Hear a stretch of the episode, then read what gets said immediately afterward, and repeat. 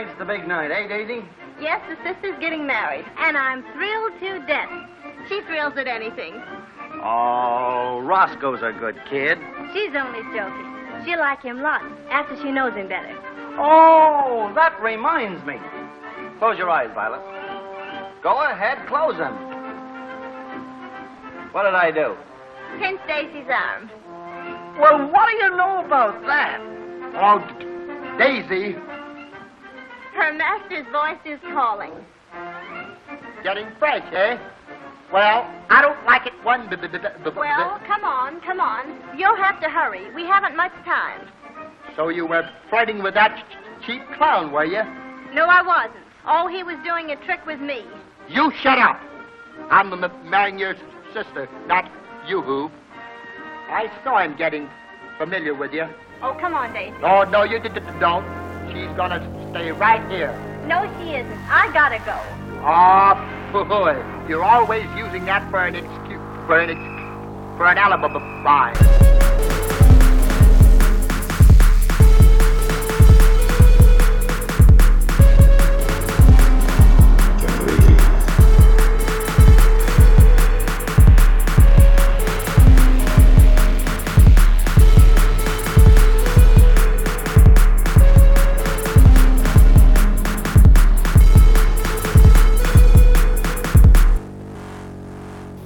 Right, well, hello everybody, and welcome to Generation Lost, the show about movies with Bryn and Jeremy. Oh, didn't boy. see you there. Jeremy, hi, how are you? It's been a didn't see you there. We were just talking about real estate and um, We were. putting big money into the market here in New York, yep. where property is reasonably priced, and we can absolutely we're we're going to start flipping houses. Is Well, what we're talking about. As as we were saying, it's a buyer's market right now. It is a buyer's Uh. market.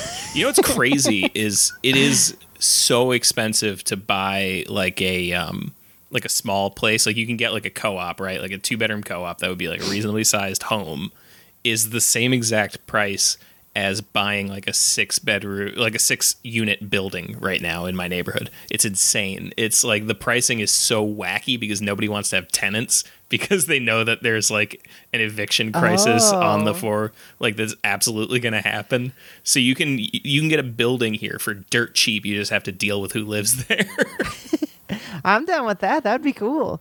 It would be cool if you had a million bucks. You could absolutely do that. That's a great idea. And then I don't have a million dollars, just so you know, listener. I don't have a million dollars. I've never the had a podcast's not million doing dollars. that well. No.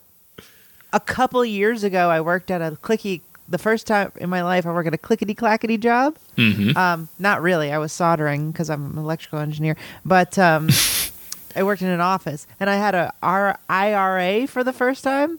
Right. I didn't know what that was, but they just save money for you and they put it in the stock market. And I was Mm-hmm. like, wow, I have thousands of dollars. Yeah, but you can't take it out without like a. It's the penalty is insane. I know, but it's the first. It was the first time in my life I had thousands of dollars. Yeah. like I was like 29. it feels crazy to look at what your like theoretical net worth is sometimes where you're like Yeah. none of this is touchable like i can't do anything with it it's it's it's such a white elephant that you're just like oh this is great I, i'm worth thousands of dollars and then Yeah. you're like i can't do like i, I have to live paycheck to paycheck still yeah, actually, I'm still just waiting for my money, but uh, yeah theoretically, I have some. Yeah in Um, theory, like if i were to like go to a bank and be like hey give me a loan this is what Yeah. i'm worth they give it to me anyway because they want to give subprime loans right now Yeah, they're still doing it. We're just gonna Yeah. do the 2008 collapse again. 2028, baby. um, yeah, it's like in um, the Wedding Singer when he's like, Mhm. "I like money. I have a little. I keep, I keep it on a jar under my sister's refrigerator."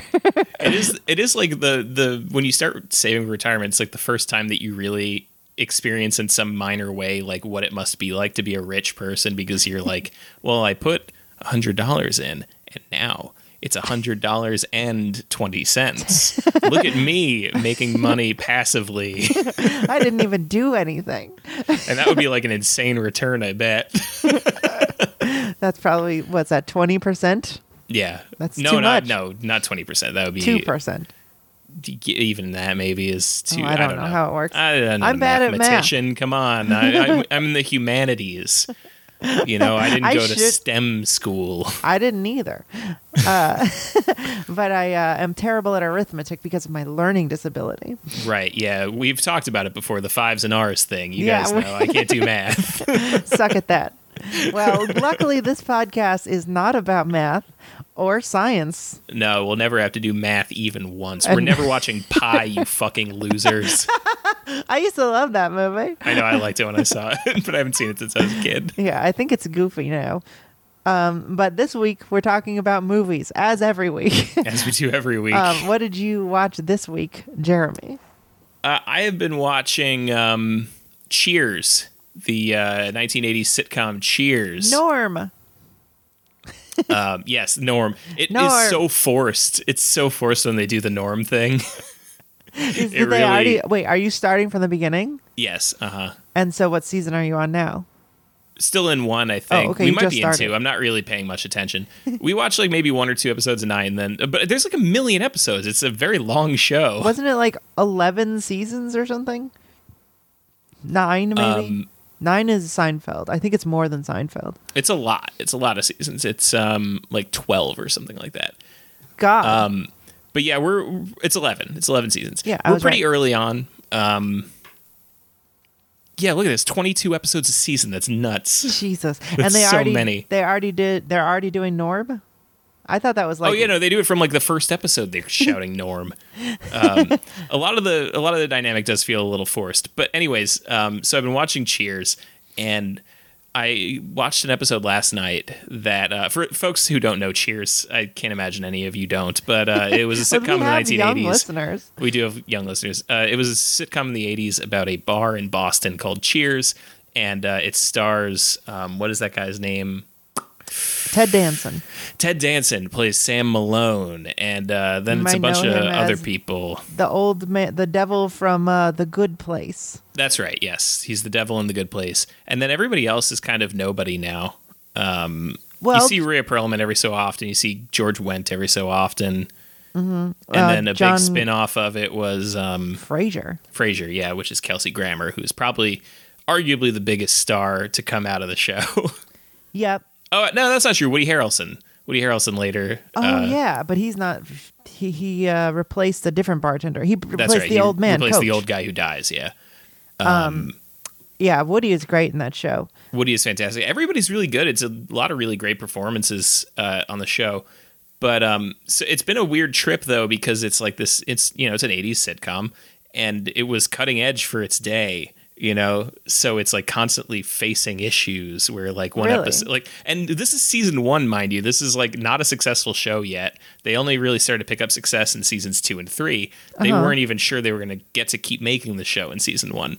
But like episodes in season one, themes include like um, there's one where Diane almost gets raped by somebody. God. There's one where um, I mean, there's several that explore like Sam's alcoholism, Uh-huh. um, his like inability to open up. It, it like every episode has something deep that happens in it where it's like, oh boy, uh, ooh, I It thought we were. I thought this is where everyone knows your name, not your problems. Jesus. Uh, I feel like that show kind of always felt like Mash Light, hmm where it was Yeah. like kind of a funny show, and it was like more funny than Mash.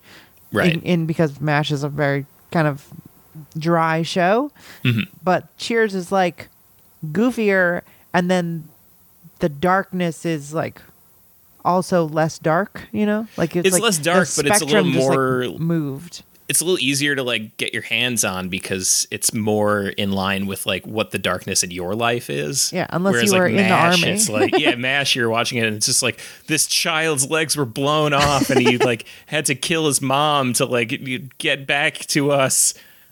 Um, yeah, I liked Mash too. I forgot that we were both Nick at Night kids. Oh yeah, for sure. Yeah, we should talk about old sitcoms more.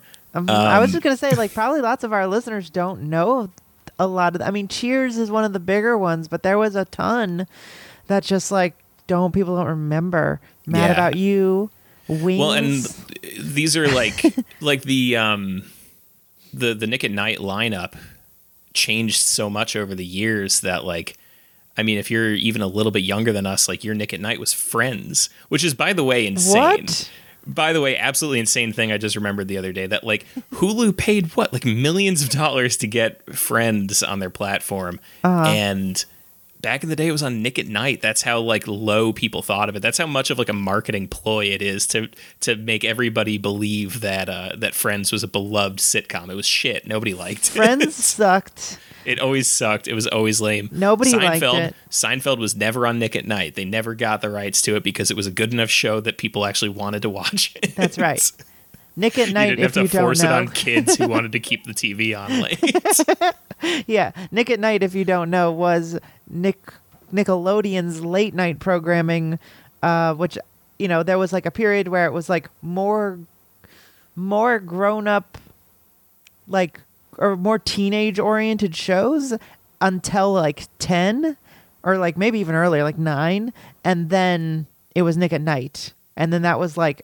When I was a kid, it first started off being like the fucking Dick Van Dyke show and Bewitched and stuff. And then Yeah. later it started becoming more like 70s, 80s stuff. Like right, like uh, Three's Cheers. Company and MASH. Yeah. Yeah. Um, oh, so wait, so so so Cheers, right? The thing I wanted to talk about in Cheers, Mm-hmm. right? So the episode that we watched last night is uh, the second episode that uh, gay people are dealt with in, right? The first one is like some guy travels from Seattle to to Cheers to find the old owner, and the old owner is gone, and he's like, "Coach, I don't I don't know what to do. My son is gay. What do I do about it?" and like the whole episode is about Coach like trying to contend with like, how do I talk to somebody about their gay son? there is this they're both old men. I don't actually think that the other guy is old. He's middle aged, maybe Okay. like a little older. But um, the other episode, this one more explicitly deals with it, is that uh, Sam's old baseball buddy uh, has written a book, a tell-all novel about his time in baseball, and it's called The Catcher's Mask, and uh, which is Already very funny. absolutely cannot believe that that's what they called the book, but that's what they called the book. The mask And, that the um, catcher wore. Yeah, so he um he is like promoting the book at Cheers and he's like, "Sam, I want you to say a few words. By the way, please read the book before this event." And Sam's like, "Yeah, sure, I'll read it." And then he doesn't. Of and so then he gets there and he's like, uh yeah, so uh, I'm gay and that's what the book's about." And Sam's like, "What?" And then I guess he's like cool about it or whatever, and it gets in the local paper, and so all these gay people start showing up to the bar because they're like, "Hey, it's great that you're like an Oh, ally to us." Um, and then this is what's so shocking to me is that the plot of the episode is that like the Cheers guys, like you know Cliff and Norm and everybody you love, they all like lead a revolt against the gay guys, and they're like, we don't want it to turn into a gay bar, so we're leaving. We're taking our money elsewhere if you let these gay people in here. And Sam is like, well, I mean, what am I gonna do? They're you know they're paying customers, they're my regulars, and he's like gonna go kick them out, and then he doesn't, and then the point is that like the the, the Cheers guys bully these gay guys out of the bar through a bunch of like pranks and other chicanery and then in the end it's surprise you were wrong those guys weren't gay the gay guys were here all along and then they kiss norm and then that's the end of the episode right Okay. and so you're watching it you're like wow i can't believe this is how they dealt with gay stuff in the 80s like this is what this is where that was at right and that people were just like, we don't want them here. yeah, exactly. And that that was like something that you would watch on a show and not be like, oh, so they're they're being coded as evil. You Yeah. know what I mean? Like that's something that if you put it in a script now, you'd be coding them a certain way. These right? are the asshole bad These are the people. asshole bad people. These would definitely not be the protagonist of your show. That's No. for damn sure. Nobody Yeah, with like a was like catchphrase. dark or something, or like Yeah. anti-heroes. Exactly. Um, but then what's crazy is that like all of this aside, I just looked up on the um, on the Wikipedia. There's like a section about um, themes of the show, right? And, like some of the things they tackled. And this is a real this is a real passage from the Wikipedia page for Cheers. Uh, homosexuality was dealt with for the uh, with uh, in the first season, which was rare in the early 1980s on television. In the first season episode, "The Boys in the Bar," the title being a reference to the play and subsequent movie. Uh, a friend and former teammate of Sam's comes out in his autobiography. Some of the male regulars pressure Sam to take action to ensure Cheers does not become a gay bar. Right. the episode won a GLAAD Media Award. and the script's writers, Ken Levine and David Isaacs, were nominated for a Primetime Emmy. what? this like I stress- insanely homophobic. yeah, listener, listener at home, I I need you to understand that this does not end with like a big triumphant like Sam doesn't really do the right thing necessarily. He just kind of is like like he does stand up to them at some point, but then like they trick these guys out. It it it definitely it would not pass today's standards. As even like and it won passable. a GLAAD award. I, I mean, there's a certain point where the queer community was just like, hey, if it's not blatantly like, fuck you and we hate you and want you to die. Yeah, it's like absolutely. you could have a conversation with somebody. It's really like, crazy how different rights. the world was.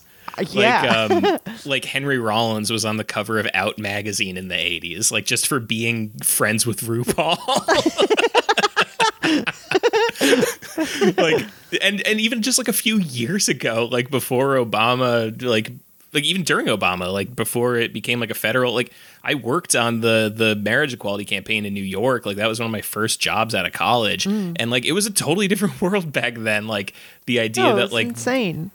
yeah it, it's is wild. And it's crazy to revisit cheers and and to see how it was dealt with then. And that's really all i wanted to talk about so bryn what did you watch this week Oh, okay. Well, uh, let's see. I wanted to briefly talk about. Um, I'm doing a thing that I don't know if anyone has done. um, so there's a show that is um, was a very popular show in the 90s when I was a kid, and I never really watched it. And they never really released it on DVD because there was things about it that they couldn't get the rights to. So you can't really just sit down and watch this show from season one on. Um, but I am doing that because I'm downloading them illegally, and that show is Beavis and Butthead. nice hell yeah um, and it's strange to do it because, first of all, we've talked about Beavis and Butthead on the show before. Mhm.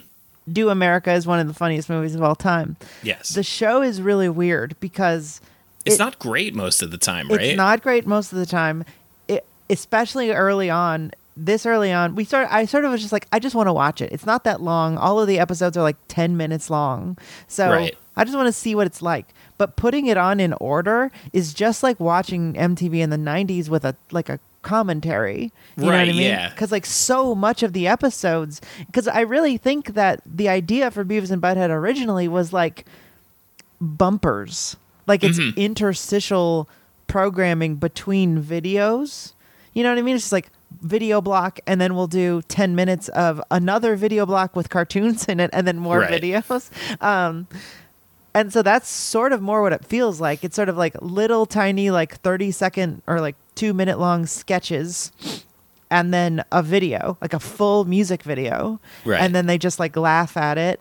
And then yeah they like vaguely make fun of it but there's not, i don't think there's ever really like good jokes in those or anything right Um I so what's been funny is that the first couple episodes are pretty like just like weird and awkward and the animation is really bad but as it goes on it gets funnier and funnier like there's been a couple times where i've like almost spit out a drink because i thought it was so fun like there's one where they're watching i don't remember what video they're watching uh, oh it's like a cover of spirit in the sky by some woman and and butthead just goes paradise sucks and that just really got me. But mostly, it's uh, weird. Like the, the the skits get more and more complicated and involved. Um, like one of the last ones I watched was they find like a riding lawnmower, and like the guy who owns the riding lawnmower is like a big fat guy. it's who- the hank hill guy right next no, door it's not their. It's a different guy who's even bigger and fatter, and he's like at the doctor's watching them do it, and his heart rate is like getting higher and higher as he gets angrier, Uh-huh. uh, and then just like rushes out and bursts through the wall like the Kool Aid Man, and like is chasing them. Uh, and it's it's the darker and stranger the show gets, the funnier it is. Mm-hmm. Um, but it is a really like mind numbing like commentary on television because it's like this was so new to people at the time. It was just like content, and you could just have it on Right. all day. It just Um, melts like it was already melting your brain, and then like Beavis and Butthead almost felt like it was like facilitating that feeling. Yeah, it was like I think Judge's like idea was to like show you how stupid it was or your reactions are just as stupid as this. He's trying Right. to satirize and sometimes it's successful, especially with the movie. But like it feels like watching the dumbest version of television possible and it's very fun. It's like, um, I mean, he. It's a well that he returns to a lot, right? Because I was just thinking of how in Idiocracy, the TV show they watch is "Ow My Balls," yeah, and and the, it's very much that. and the biggest movie that wins an Oscar is Ass and it's just like an hour of an ass farting. oh man, I want to watch that again. Yeah, I think I mean he has like a really good understanding of culture. I mean, like I think Idiocracy created like this weird reactionary thing where people were like, "I'm smarter than all of these people," you know, yeah. and and so it was like this weird eugenics thing. But I don't think he ever really meant it that way. He was just trying to say like we're devolving as a culture and like right. And even if he did mean it that way, it's like it has value outside of his particular intention. Like, Yeah. there is just like interesting critique of media in it. Like, even if you don't agree with the central message, like the idea of like the TV show "Ow My Balls" is like as poignant a commentary on TV as you're gonna find. absolutely. And I mean, like we literally had like a wrestling president, and like Yeah. people are talking about The Rock running for president. And so it's like he he's predicted a lot of very pretty interesting stuff. Right. Um, so that's been an interesting watch. The other thing I wanted to talk about was um, I watched a movie that I hadn't seen in a really long time since I was like ten years old, and it's called Dead Presidents. oh yes, Have yes, I seen saw that? that you watched that. I watched it when I was young. I haven't seen it since. Yeah, It was. I think we had a similar experience of it, where like you saw it as a kid and you were like, "Cool." I literally had like a Beavis and Butthead reaction to it. It's like, this movie rules. this rules. yeah, I remember watching it with my friend Sean. Like we're just watching it, just like hell yeah, dude, that guy's getting shot. Getting shot rules. but it's like a really serious movie, right? So, yeah. Well, that was the thing is that I remember that like oh wait, I always remember in um in the the Dave Chappelle movie, um, Half Baked. In Half Baked, Oh. when they go to do the heist. And they're like, "All right, dress up for a heist," and like two of them are in like you know stockings over their head and black clothes and whatever, and then one of them shows up painted up like in Dead Presidents. it's so cool. That's what I always think of when I think of bank robberies. Because like, okay, I grew up as I've talked about. I grew up Christian, but I also grew up in Los Angeles, um, and my next door neighbor was like my window into like all things rated R and like secular Right. music and stuff. And um, they to Joy and Joe Madrano um, next door. They would like we would just watch movies all day and play video games and stuff. And Joe was a big fan of like this movie, Higher Learning, like Hughes Brothers, John Singleton, like all these like sort of like uh, we watched Poetic Justice and like all of the sort of like big '90s like hip hop movies at the time. And this one, we just was another one of those in my mind. It was just like a movie that was about like kids doing a bank robbery or something. Right, yeah. Um, I remember it being an action movie. That's my memory of it. yeah. and that's just, I don't know how that could be my memory of it, but it absolutely isn't. So the movie is in three big chunks, and the first the first chunk of it is him in like 1960 something, and uh, he's just like this bright eyed, bushy tailed kid. He's like does really good in class. His parents want to go to college. He's in love with this girl, and you know, it's like this weird, like almost like goody two shoes movie for a little while, like a '60s Right. sort of period piece. Um, and then he's like, you know what? I don't want to go to college. I want to join the army. So the middle portion of the movie is him in Vietnam, and Okay. it's like intense, gory. It's dark. Like This one. is insane. I only remember the robbery. yeah and i and I, and like i guess it's four big chunks because there's a it's really weirdly plotted that's i think one of the things that people don't like about it or at the time people kind of didn't understand or or had a criticism at, is that it's like it's this arc of a life, right? Like it's about this Right. kid who has all of these opportunities and this like wants to make something of himself, so he does what he thinks is like good for the country. As he goes to Vietnam, and then it's like he meets really dark stuff happens. Like someone keeps like a Vietnamese person's head as a uh, a souvenir, and like the whole crew is like telling him to throw it away because it's stinking, and like it, someone's like guts get torn out, and like he has to Jesus. that he's just like please kill me and he like has to kill him Right. um so he's all like shell shocked and he comes home back to his girlfriend who um you know he lives in the bronx and the bronx has like gotten more and more robert moses you know what i'm saying Right, yeah, Uh, yeah, and yeah. then he's like sort of barely scraping by and then his girlfriend's sister has become a black panther Mm-hmm. and she's like you went and fought in a war that you had no business being in. They used you. Like this isn't a black man's war. And he's like kind that's starting to kind of make more sense as he's like poor and he's like not you know like they haven't helped him. Like veterans benefits haven't kicked in or anything. And like he's Right. like scraping by. And so he sort of like joins them um and then they're like we're going to rob a bank to fund the revolution and you know we're going to ha- help pay you and help you know we're going to pay each other to keep our you know community alive. So he volunteers because he has experience with weapons and you know was in the military. Him and his like war buddies like help them do the heist. And then at the end it's a heist. Um and that's mostly what everyone remembers because it's so visual. It's so beautifully shot Yeah. um but it do they like explain awry. why they do the ghost face paint and stuff? No, not at all. It just is It's what just they like- did. they're just like, okay, meet up at 9 a.m. or whatever. And then they get there and they're all wearing exactly the same uniform with like leather jackets and the white face paint. And God, that's um, so cool. it's so cool. um, and it does, it does rule. Um, but that all goes awry. And then the end of the movie is just like they all get caught. and then he goes to prison. And they're like, fuck you. You know, you're a disgrace to the military. And uh huh. and then you you know your They life all just get over. caught. Uh, I feel like I have a memory of one of them getting like really super blown away. Oh, some of them do die. Yeah. Yeah. Um, some of them die during the heist. Um, it's not a bank robbery. They're they're um they're robbing an armored car.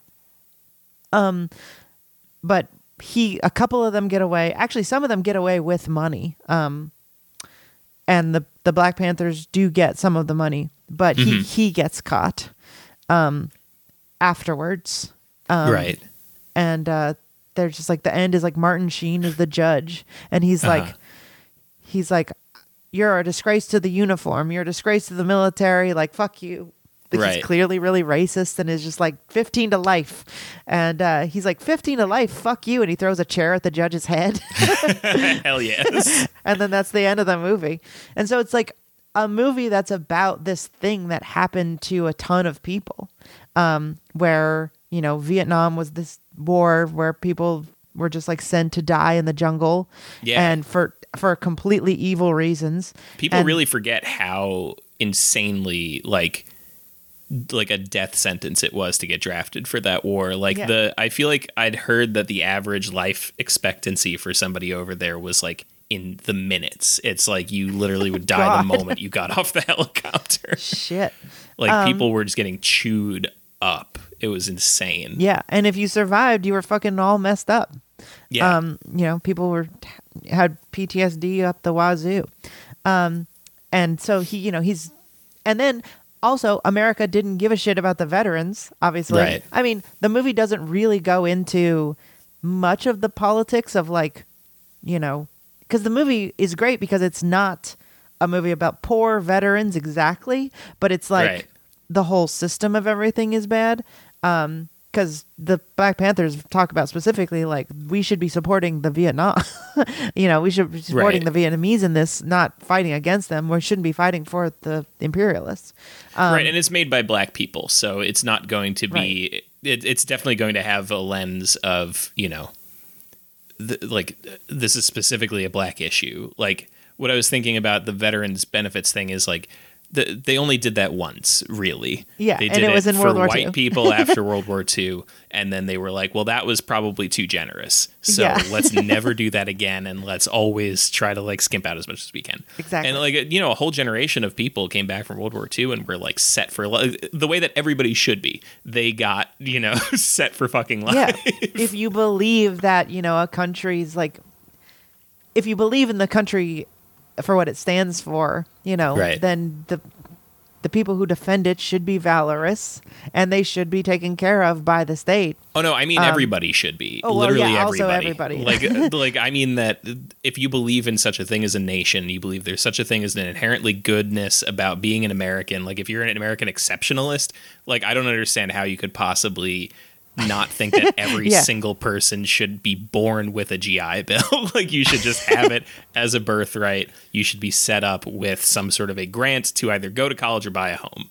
yeah Simple as that. yeah you should have a house you should be able Yeah. to be in a house from the moment you're born um yeah so this is a movie that yeah it's the hughes brothers you know did menace to society and that got a lot of acclaim and then they did this which i think is much more um ambitious and like Yeah. politically like grandiose and has like a much darker point and i it's hard to imagine that that's not part of the reason why it was so critically panned because Right. like it's very clear what the movie is saying is that you know there was this leftist movement happening and you know they were right and they were he was right to do what he did and you know america did so, is like doing wrong by all of these people and that's the point of the movie. Literally robert roger ebert's like criticism of the movie at the time was like what is the meaning of this movie? What's the point of this? It's like very clear if you watch it if you're Right. not like a complete like political dullard i guess. Um but it's fascinating too. It, it, I mean, it did poorly enough that they didn't really get to do anything again for a long time. Like Yeah. they did Dead Presidents in '95, and then the next thing on there is American Pimp in '99, and that's a documentary that seems like a passion project. And then From Hell in 2001. yeah i think they did something like separately but it was also really small yeah, Um, none of these are like very big movies until Book of Eli in 2010, where they got like another shot at it, basically. Right. But And it it's was crazy huge. because it's like Dead Presidents is. It feels like such an iconic movie. Like, sure, we don't remember it because we were, you know, seven or eight years old when we saw it. But I mean, like, it's the imagery of it is so like ingrained in culture. I feel like if you saw a picture of it, you'd be like, I've seen this. Yeah, I think so, but I think there's a lot of people who don't know that this movie is. I Um, guess. I mean, I don't. It might be, but because we grew up in cities, you know, like guess, around yeah, like, like, around black people, and yeah. stuff. Yeah. But I don't know if everybody knows this movie. There's a lot of people who have tweeted at me when I was tweeting about it, like, "What is this?" Yeah. Um, I was thinking about this the other day actually to get on a brief tangent that like it did feel like and maybe this is just what it is, is it's our experience of life because we were around more diverse populations or whatever, but Yeah. like I my experience of like media as a child was so much more diverse than the way it's like represented by liberals today. Yeah. Like when people talk about needing to diversify TV and I, and I see it when I look at the show lineups and I'm like, yeah, of course, like does not look like people of color are getting a fair shake. But growing up, it felt like to me, it felt like uh, TV is a fucking rainbow. Like my favorite shows as a kid were in like Living Color, Martin. in Living Color, Martin, like the Different the show. Wayans brothers. Those were all my favorite sitcoms, and like Yeah. uh, children's shows like My Brother and Me, and like um, uh, Gullah Gullah Island and shit Mm-hmm. oh yeah, like I that. loved Gullah Gullah like I feel like every other show that I watched when I was a kid was about black people. yeah, Static Shock. Static Shock. I loved Static Shock. yeah I, I i mean i i really don't know because i grew up like i said i grew up in los angeles. I didn't really know white people until i was like in high school. Like i had a couple white friends but most of them were black and mexican. Um and then I, the more now that i have a lot more you know a less diverse you know group of people uh, in my life now just because of where I live or the kinds of people whatever like lots of people don't know this stuff. Like Right. I, I I find a lot of people I do movie trivia every week and it's Right. just like they ask a lot of questions about stuff like just fucking movies that like like people just haven't seen like Eve's Bayou or like How High, you know what I mean? Right, Like, yeah. Just like bl- quote unquote or just like weird random ones like Blank Man or like Mo Yeah. Money, like Or shit that would have been Man, on Comedy yeah. Central that you would have just like I, I guess like people would have turned it off because they'd have been like, uh oh, black people. I kind of feel like, Like, that's is that what it was like? it. I don't really know. I love those movies. it's really hard. I don't know if like I you know, I, I haven't really asked much white many white people like name all the like quote unquote black movies you've seen. I don't Yeah. know like I don't know who's doing that research, but it does seem like lots of people didn't have a similar like media diet as Right. me at the time. Like people weren't really watching those movies Um, yeah. if they weren't black or you know not white i guess um, so i guess i've been watching more recently just because it's like um, just because the stuff i grew up watching like i'm like right. You know what made me realize it was um oh also isn't it black history month Oh yeah, it's still I, I guess yeah. i've been like seeing a lot of like media people like be like oh for black history month this movie i'm like i love that movie i should watch that movie right. What made me think of it was there was a Twitter thread that I saw that was like um, somebody talking about the movie Bebe's Kids. Oh man And I loved that movie so much when I was a kid. And then there were all these people in the comments being like, "I have never like it, like treating it like like I've never heard of such a thing. Bebe's Right. Kids, I've never heard of it. what the fuck I feel like I've seen that movie like ninety times. yeah it's a good movie Um, although I don't think I could tell you at all what it's about. I, I I think it's I think that It's the kids everybody. go to like a theme park, right? oh yeah, yeah. They they go to um. Ugh. I don't remember. It's like it's like it's, there's like they're going on a date to something. They go to yeah, like it's like the guy is going on a date with a woman who has three kids. Yes, yes, or yes. her friend has three kids and she it because it's from somebody's stand up and it's a Mm-hmm. bit about like they're not my kids they're bebe's kids mm-hmm. um anyway the point is There's tons of great Dead movies from the 90s really- and the 2000s that were just like yeah look not look into obscure black media from the 1990s I mean, is i it's, guess the it's point. weird because it's like it was didn't seem obscure at the time. Like these were No, the movies that like people were wearing shirts of, and like Right. this was like well the, bebe's kids doesn't feel like it's an obscure movie and then you look at the the wikipedia and it lost two million dollars at the box office. Like it wasn't a big movie at all wow. I guess we just have I don't know. I think it was like if you're the type of person, don't feel bad. Don't feel guilty if you're a white person who's never heard of any of these movies. Yeah. just go watch them because they're fucking unless sick. unless when you were a kid and and my brother and me came on and you were like uh oh and changed the channel then you should feel then guilty. you should feel bad you should feel bad if you were like watching um, Gullah Gullah Island and you're like, this isn't for me, yeah like then you should feel bad. what oh looks like i'm in the wrong neighborhood is that Binyah Binyah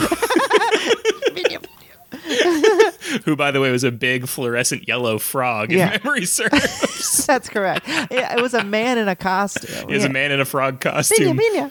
and you didn't have to have a man in the costume because he No. doesn't say anything No, but it it was Binyah yeah Uh, Gullah Gullah Island is a good show. It was for And yeah, babies. my brother and me, I think was a very short-lived show too. Um, and the the big catchphrase on that was "Don't hold your breath," and they would hit the B really hard. Uh, but yeah, I've, I've then there's also stuff like I just watch How High because I'd never really I'd never really seen that movie. Uh-huh. Um, oh yeah, we talked about that. there's lots of stuff that I wanted to see a lot as a kid that I never got to, and Right. that's all those. Yeah, how high reasonably you shouldn't have seen as a kid, No, but it was it was but like a movie like Blank Man, absolutely. That's so good. That's a movie to show to kids. Mm-hmm. If I, rem- I mean, I haven't seen it since I was young, so maybe it's got something in it, but Who I don't cares? really remember. It's very funny. Whatever, it's funny. Watch it anyway. Uh, this but week yeah, we Dead Presidents is good, and you should watch it. And it's a very like intense, sort of sad arc of just how black people get chewed up by the system, especially in the '60s, especially with Vietnam. Um, but, and it also has some fucking sick action scenes. Um, so yeah, this movie, this time we watched a weird movie. yeah. uh, this is Tod Browning's Freaks. Yeah, 1932. 32. Um, so this is Jeremy's pick. This was a Jeremy pick. We've been watching a lot of new movies, and by new I mean you know in the past thirty to forty years. Yes. So we've Um, been we've taken a, a, a bit of attack this year uh, th- in, in our in our planning for this show to try and hit different decades more often and not just do the nostalgic stuff of like the 90s and the 80s and the early 2000s. When you're talking politically, like that stuff is going to be more relevant to our current conditions, and like you'll have more like to to see into it. But we are, you know, we are a movie podcast. We're trying to be a movie foremost. podcast. Yeah. Um, we're gonna start going through the class. We're gonna start watching Citizen Kane. No. and- could you imagine if this year we just literally did like the AMC like hundred yeah. All right. We've got uh Kurosawa? Seven Samurai. Here we go. I mean, a lot of those movies are really good, but some, they're they're all good movies, but it's really weird because some of them are bad. So But it's like a lot of this shit's like you've heard people talk enough Yeah, about you know it. who like, gives a I don't think I ever need to hear anybody talk about Casablanca ever again. right. Like Gone with the Wind. I'm not watching Gone with the Wind. It's like 90 million hours. I would never watch that. Incredibly racist. Oh yeah, it's also racist. that movie sucks too. Like, have you ever seen Gone with the Wind? that movie Yeah. sucks shit. I hate it.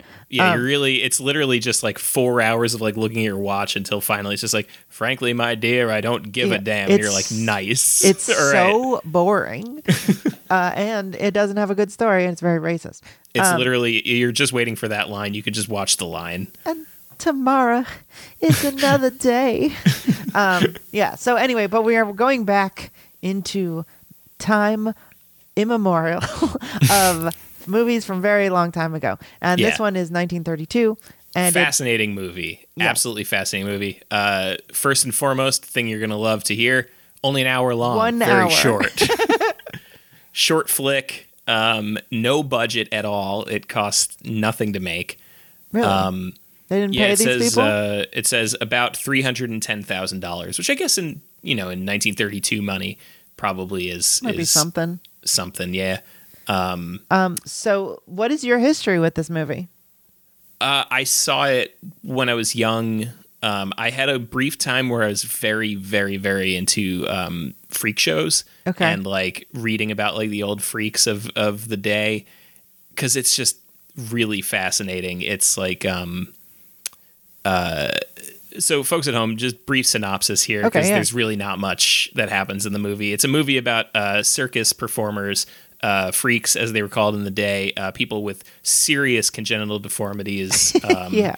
like really, really serious ones. Uh, they all work for a circus, and um, it is a sort of a jilted lover story where like a little person uh, leaves his his partner to go get with a big person, and then it turns out that the big person is just lying about liking him to get his money, and then she uh, reveals it. Yeah, because he has an act of cruelty, and uh, then all the the other freaks um, uh, kind of almost kill her, but don't quite. Well, turn her into a freak. Yeah, they they mutilate her and turn her into a freak, Right. and that's kind Poetic of the, the the the movie for the most part. And I had seen it on one of those like late night um, lists of like iconic horror movie moments, Mm-hmm. and um, I think the moment was uh, the the armless, legless guy crawling through the water with the knife in his Beautiful teeth shot. beautiful shot.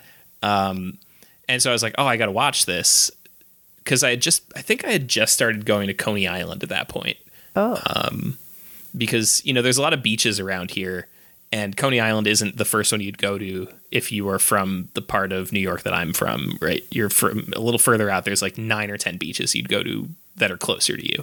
right. But Coney Coney, Island, Island- has the the stuff on it. yeah, exactly. Coney Island for folks at home, if you're not from New York, if you don't know, Coney Island is a beach that has a amusement park that is like old as hell. It's like an 1880s Yeah. like established um, amusement park. It's if you've seen um, the Woody Allen movie um, Annie Hall. Annie Hall. In Annie Hall, uh, Woody Allen lives under the the roller coaster at Yeah, Coney the Island cyclone. the cyclone. Um, but one of the things that Coney Island is really famous for was the freak shows back in the day when there were freak shows, Mm-hmm. and um, they would have them year round. Whereas, like in the rest of the world, you'd wait for the circus to come through town. Uh, Coney Island is where you could go year round, rain or shine, cold weather, see some freaks. And um, nowadays, they still try to keep the freak show culture going, but like, I don't know if you've ever been to like a modern freak show. It's like a deeply embarrassing thing to take part in. Is that like Bindle Stiffs?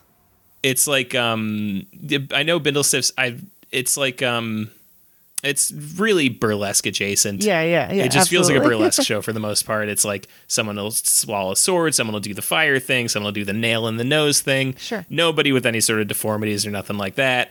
Uh, maybe you'll see like a weird turtle that has two heads or something like that.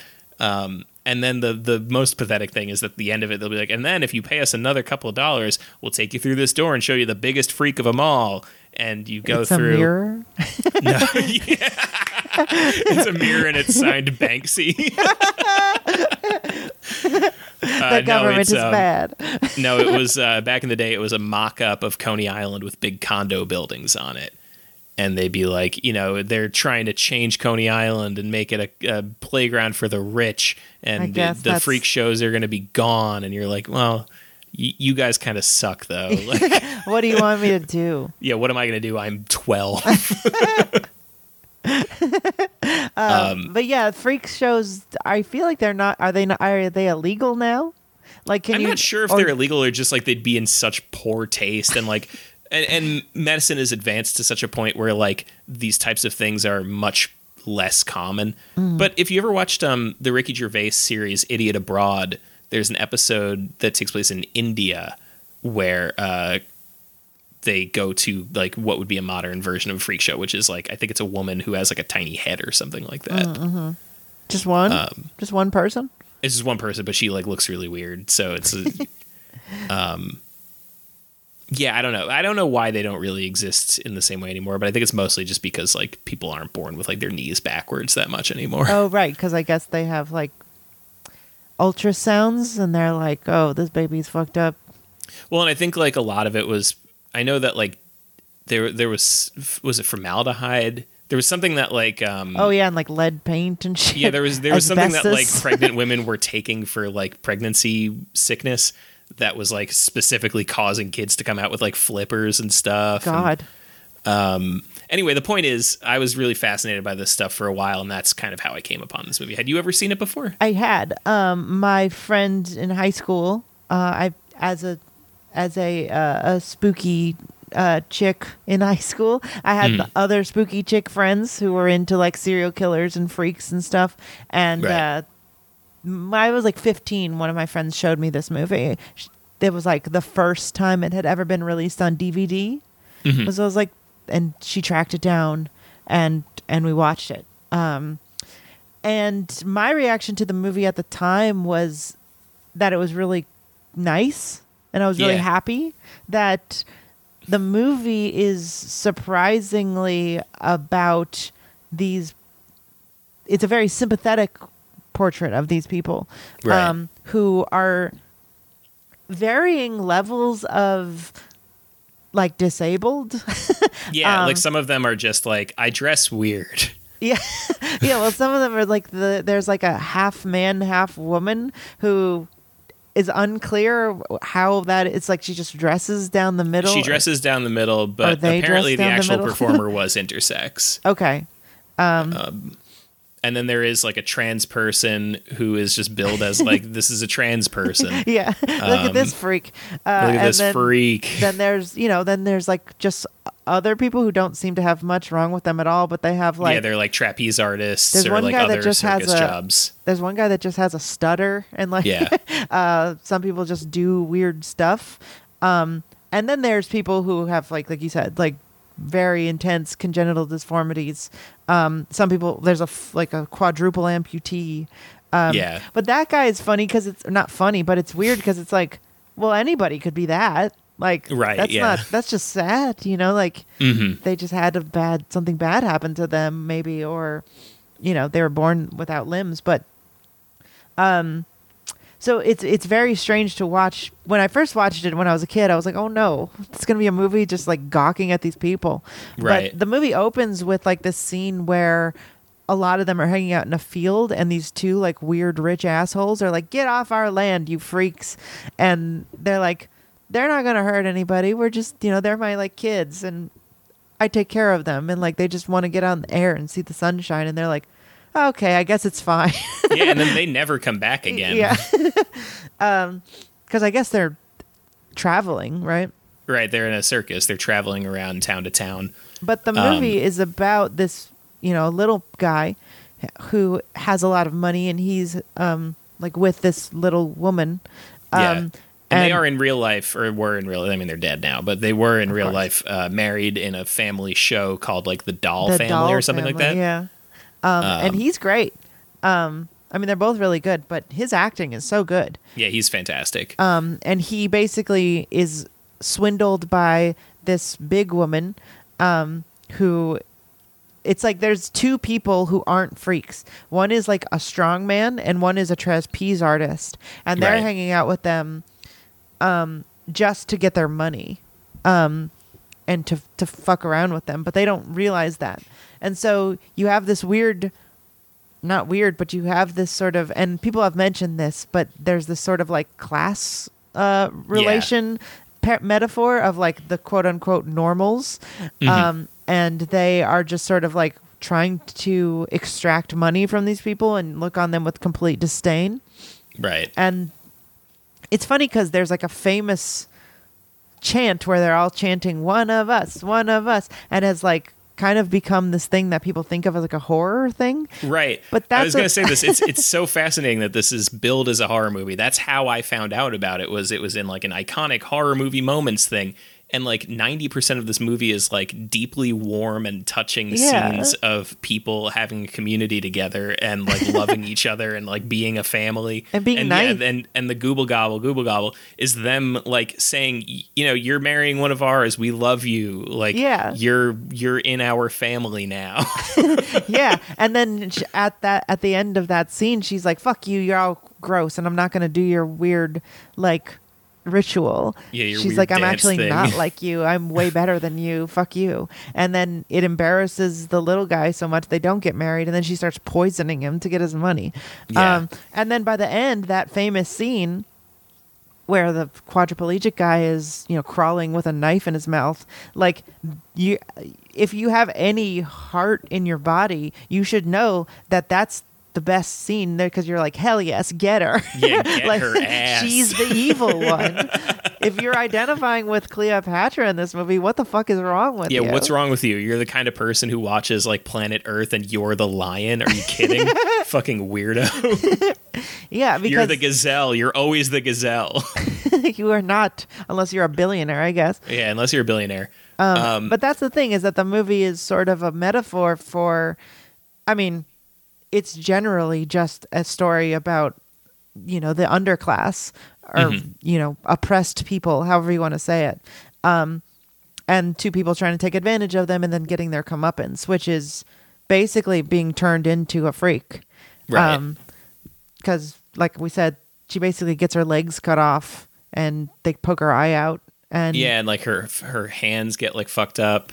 yeah Um, and then she's yeah, it's really gnarly what happens to her. it's really gross. And you know I, I don't know if i you know it's hard to say but she is trying to kill the guy and take his money. So it's like yeah, you get what you deserve. Yeah, like you definitely didn't uh, not ask for it I anyway. think, yeah exactly. I think the metaphor though is strong. Like you know what should Yeah. happen to these people is that they should get all of their power taken away from them Right. It was an interesting movie to have watched this week in particular, I feel, because, well, partly because we just watched the Britney Spears thing, and Yeah. partly because um, uh, this is the week that Rush Limbaugh died, and uh, he died on ICP Day. And so I had this weird day What? yesterday is where. that it- like insane clown posse day Yes, uh, Okay. it's Insane Clown Posse Day, and so I had this weird day where I was like revisiting a lot of their music and thinking about Rush Limbaugh, and then I watched Freaks, and so it was this weird like dark carnival day where like everything was like spooky circus, and, and and like um and, and and the metaphor of it being you know this this class comeuppance thing. The other thing that I was thinking about a lot is this idea of like you know it rains on the just and the unjust alike. You know it's it's this woman thinks that she's so far above them but in the end she can be turned into one of them too. And it's like rush limbaugh is this person who like went so far above and beyond what he ever needed to do with his life to try to just like ruin the world for so many Yeah, people for no and to try to make so many people miserable. And in the end he dies just like everybody else does. Yeah. and that's like that's what i think about so much when i think about like like jeff bezos and elon musk and all of these like super billionaires who are you know who are so far above everybody. It's like in the end you're gonna get sick and die too you know this Yeah. is what happens to every- you can is- you can change your blood out as many times as you want eventually you're gonna die and and it it it's kind of a great equalizer in a way and and it and it makes me feel good to like there's all these posts that are like uh you know rush limbaugh rot in hell and like to be perfectly honest with you like nothing makes me happier than the idea that rush limbaugh just ceased Yeah, you know? he's not gonna last forever. No one he just will. his lights just went out and he's no more you know yep. he's not rotting anywhere he's just gone Yeah, I mean, I, I, I hope that people cut the legs off of Jeff Bezos. Like, Yes, you know, absolutely. Like he should be. Yeah, that like they have, like you can't have those people. Like these people shouldn't exist. Everyone needs to be equalized. yeah Um, And it's nice to see a movie where it's like, and that's what happens at the end. yeah and it's a movie that like it you know we we talk about how warm it is to to these people but what's fascinating is that it's so warm to them in 1932 I know. It's, it's, so really weird. interesting And like, I don't. It's really to, to have like watched cheers where they're like hate crime and gay people in the bar and then to watch freaks where it's like and they're people and they love each other and they they are excited that one of them's having a baby Don't exploit and, that. you know they they hug and they kiss and they love each other Yeah, it's a it's a really sweet movie, and it made me, you know, I was never really interested in like freak shows. I guess I've I've kind of been. I don't know. Maybe I am. I don't like if I went to Philadelphia specifically to go to the Mütter Museum. I guess I was. Mm-hmm. um, have you ever been there? no You know what it is? no It's no like a idea. museum of congenital defects. Mm-hmm. um, it's huge. It's really great. There was a Quay Brothers um, uh, ex- exhibition at the time, um, but they have like the skeleton of the person whose like entire body turned to bone. oh god It's like the, the petrified man. Uh, like the sort of like two headed baby. Lots of really cool skeletons there. hell yeah Um, it's really cool. Uh, but um, I never really got into like living, quote unquote, freaks, just because it always Right. made me feel really sad. Like I felt bad for them.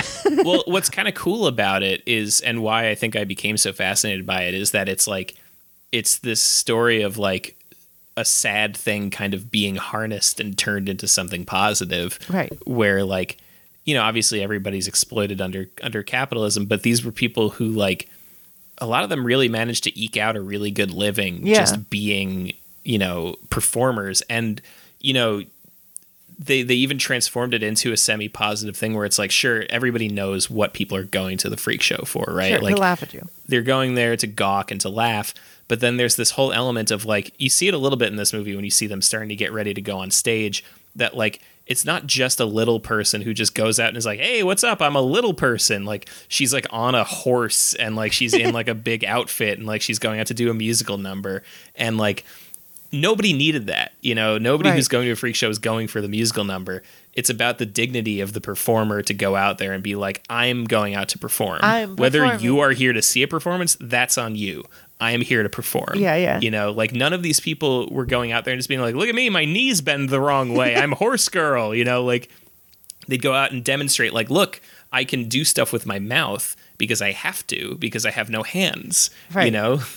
Yeah, and it's it's great. I mean, and I, that's what's I think- cool about them to me at least is like it it's this it, it's this spinning of your own you know your own I don't want to say like your your the negative things that have happened to you and turning them into these like really big positive things. Yeah. And like the the doll family, you know, they they made shitloads of money. They were like a huge like they were like an entertainment dynasty. yeah i mean what's what i loved about this movie when i saw it and and i still love it now is that like like you said there is such a sense of community and Mhm. like even though they don't you know they win in the end they're portrayed as like the ones who have a good life. Yeah. You know, they're the quote unquote freaks or whatever, but they have like this really nice group of people and they all like hang out and like there there's no real like argumentation or, you know, backstabbing among them. You know, they're Right. all nice people to each There's other. There's like maybe some like like sexual tension stuff happening where like people you know sleep around and stuff well, and like causes that, you know, awkward situations. That's what's so crazy about it is that the movie is like presented as like this is a high school, like this is like a, Yeah. you know a, a group of people who are just like hanging out, and I think it for me it, it, it at the time when I was young it felt like well I want that I don't want to be necessarily like a you know I don't want bad things to happen to my body, but like you know as a queer kid in the South and at 15 it was like oh I relate to this, you know Right. like I want to find the other kids who are weird like me and like hang out and be you know nice to each other and not Yeah. have to deal with everyone else's bullshit.